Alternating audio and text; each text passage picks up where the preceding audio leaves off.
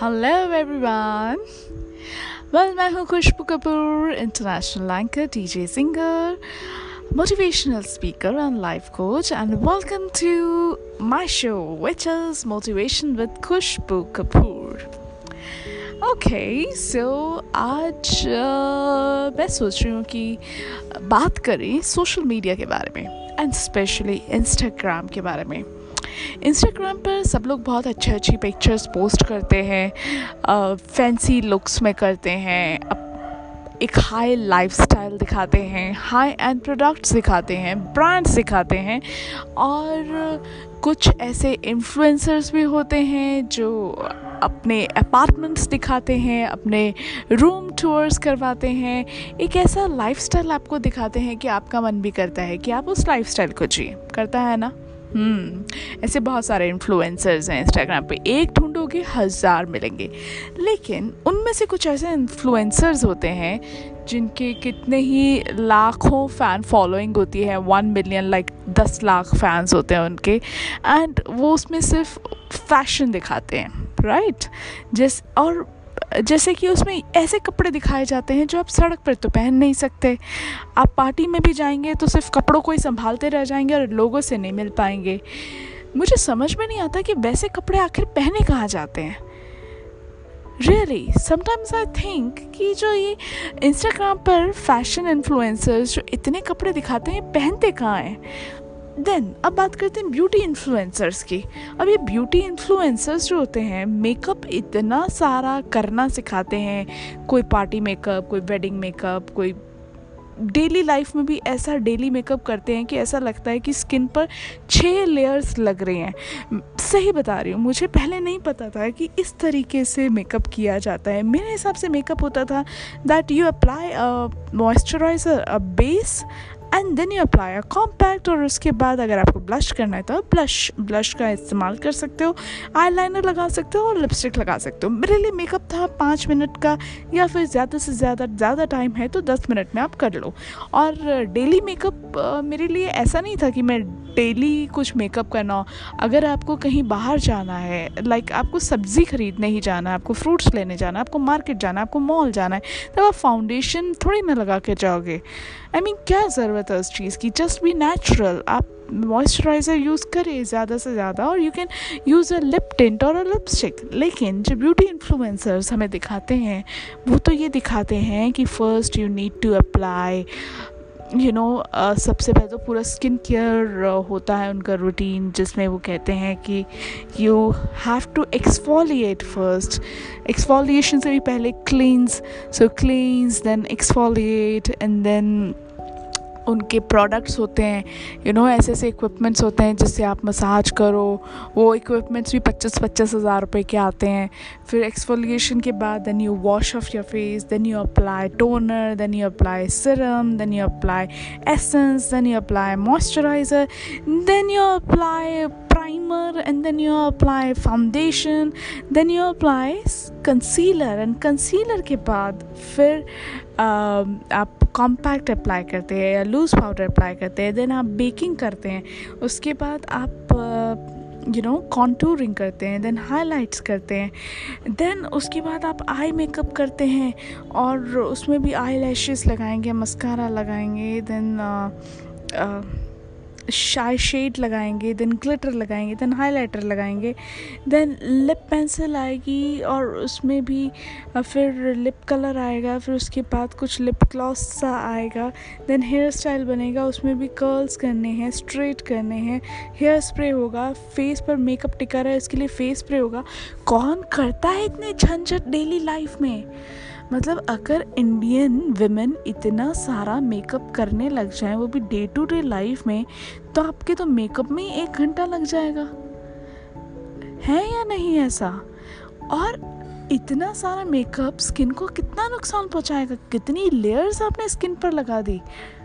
मुझे समझ में नहीं आता, लोग फिर भी ऐसे इन्फ्लुएंसर्स को क्यों फॉलो करते हैं? I mean this is such a fake life जो आप रियली में अपनी लाइफ में जो कपड़े पहन नहीं सकते, जो आप ब्यूटी टिप्स अपना नहीं सकते, वैसा लाइफस्टाइल जीना ही क्यों? और इतना मेकअप करके आप आप क्यों आर्टिफिशियल बनना चाहते हैं? एंड लोग फॉलो करते हैं ऐसे लोगों को. देन मुझे ऑब्जेक्शन उन लोगों से भी है, जो कि सिर्फ़ क्रिटिसाइज़ करने के लिए इंस्टा पर आते हैं या यूट्यूब पर आते हैं। I mean all they have to do is just to abuse people कुछ भी बात हुई, कोई सा भी टॉपिक पकड़ा, कार में बैठ गए मोबाइल हाथ में लिया और करना शुरू. And to my surprise and to everyone surprise these people are being followed लोग इनको फॉलो करते हैं.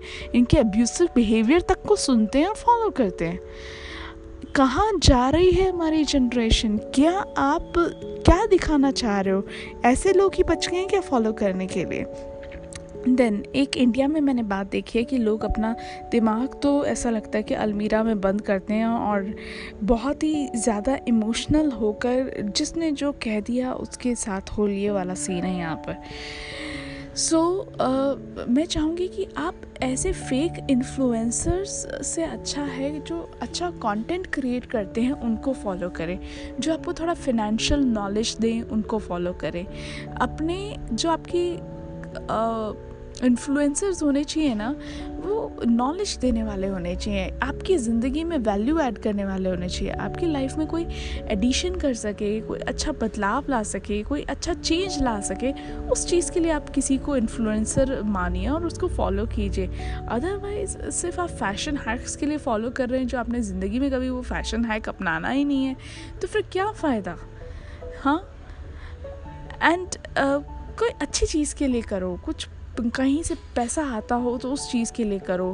किसी को फॉलो कोई किसी को अब्यूज़ कर रहा है, उसको आप और फॉलो कर रहे हो। No no no that's not the right thing किसी के टैलेंट के लिए आप उसको इन्फ्लुएंसर मान सकते हो फॉलो कर सकते हो। एंड या सो अच्छे कंटेंट क्रिएटर्स को आप फॉलो करिए एंड उनको आगे बढ़ाइए।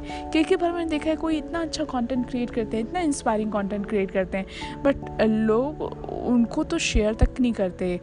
बट uh, यही कोई मीम आ जाएगा कोई स्टूपट सा मीम और उसको लाखों करोड़ों शेयर्स मिल जाते हैं so you know we need to actually promote the talent that's a need otherwise where are we heading to God knows we need to save our generation and we need to provide a great value to our generation we need to you know have some benchmark कि हाँ ऐसा होना चाहिए इन ऐसे लोगों को follow करना चाहिए। सो दैट्स इट बस यही सब कुछ मुझे आज आपके साथ डिस्कस करना था एंड बस मैं यही चाहती हूँ कि आप लोगों जिसको भी अपना लीडर बनाएँ, जिसको भी मन से रिस्पेक्ट दें प्लीज़ वो ऐसा होना चाहिए जी, जो आपकी लाइफ में कुछ ऐड ऑन कर सके, जो आपकी लाइफ में एक अच्छा बदलाव ला सके। चाहे आप उसको पाँच मिनट देखें या पचास मिनट देखें, देखिए आपकी ज़िंदगी में चौबीस घंटे होते हैं और ये एक एक घंटा बहुत कीमती होता है।